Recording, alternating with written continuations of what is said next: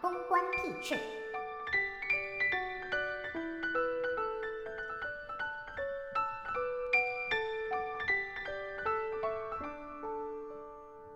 听听 PR 经理聊聊公关屁事。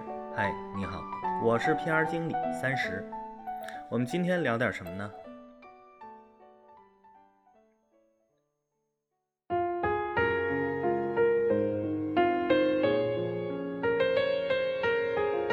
四月九日，北京警方公布颐和酒店遇袭事件审讯结果，缘由既滑稽可笑，也在意料之中。缺心嫌疑人误将受害者当成了竞争同行，同行是冤家，驱逐竞争对手也是合乎情理的。不过，没有让山石想到的是，发卡片竟是一个竞争激烈的高危行业。本以为持续一周的酒店安全大讨论很快将会被新的话题所取代，如家的高管们会不会如释重负的松一口气呢？怎料，一波未平，一波又起。北京望京七九八和颐酒店的一名刘姓经理，再次将如家酒店推向了舆论的中心。山东卫视八日晚报道，这位刘姓经理在采访中声称，这件事是炒作：一没有死人，二没有放火，三没有发生强奸案，警察也出面了，也报警了，就那么回事儿。此言一出，可谓是语惊四座。三十被刘经理发言时淡定自若的云淡风轻的样子，真真儿的惊呆了。莫非他想成为网红，竟说出如此符合传播规律的言论？这段视频想不火都难。和颐酒店女生遇袭又重新回到了新闻热搜榜。在这个事件上，从头到尾各种想法猜测就没有停止过。新媒体时代，言论自由嘛。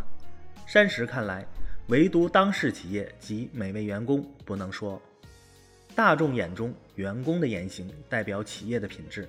刘经理的发言无疑证明了如家集团言行不一。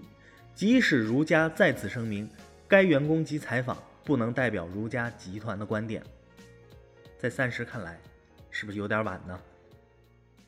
该言论至少说明了部分员工。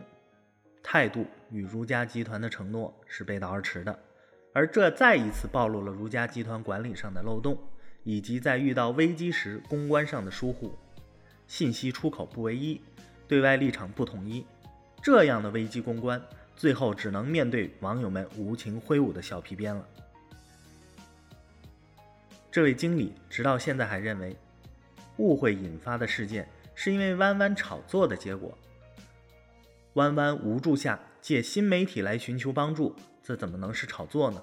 如果如他所说是炒作，凭一弱女子之力有如此效果，不可能吧？就算换做顶级的公关团队精心策划的事件，恐怕也不会如此核变式的发酵，让数亿大众关注。这位经理没有看到事实的本质，事件触碰到了女性的安全问题，才使得舆论关注迅速飙升。众所周知，性别问题一直是社会争论的焦点，而因为一些深根深蒂固的问题存在，使得女性安全无法得到保证。如果在一家四星级的酒店都无法保证自己的安全，势必会造成公众对安全的恐慌，引发情绪上的不满。任何商品首要满足的是安全属性。酒店来说，如果留给消费者不安全的印象，价格再低廉，枕头再舒适，也无济于事嘛。因此，除了加强日常安全管理的同时，涉及到安全问题的公关事件，企业一定要做足够的重视，甚至作为公关最高级别来应对。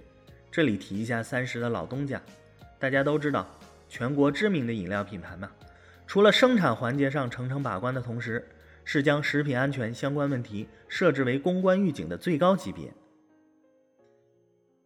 我曾有过一次食品企业的面试经历，面试我的是市场总经理。这位老总问道：“你写过促销稿吗？懂得 SEO 优化吗？做过活动策划吗？跟过活动执行吗？”我接连点头。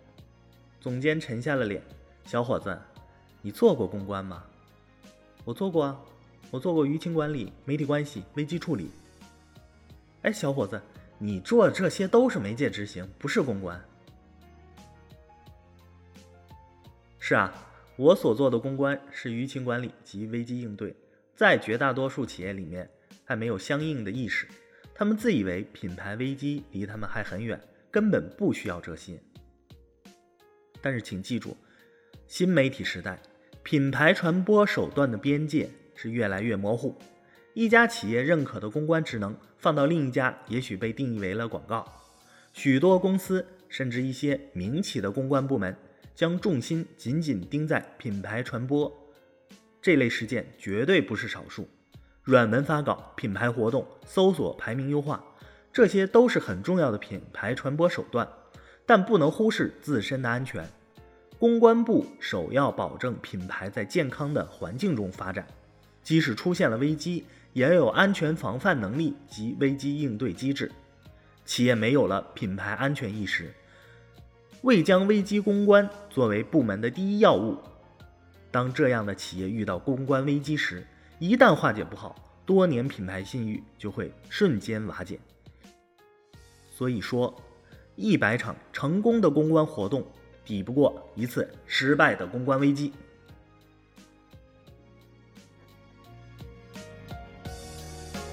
听 PR 经理聊公关屁事，如果想和我更多的交流，就关注我吧。我的微信是拼音 D I A 三十，我的电台是荔枝 FM 幺五六零七八零，或直接搜索 PR 经理。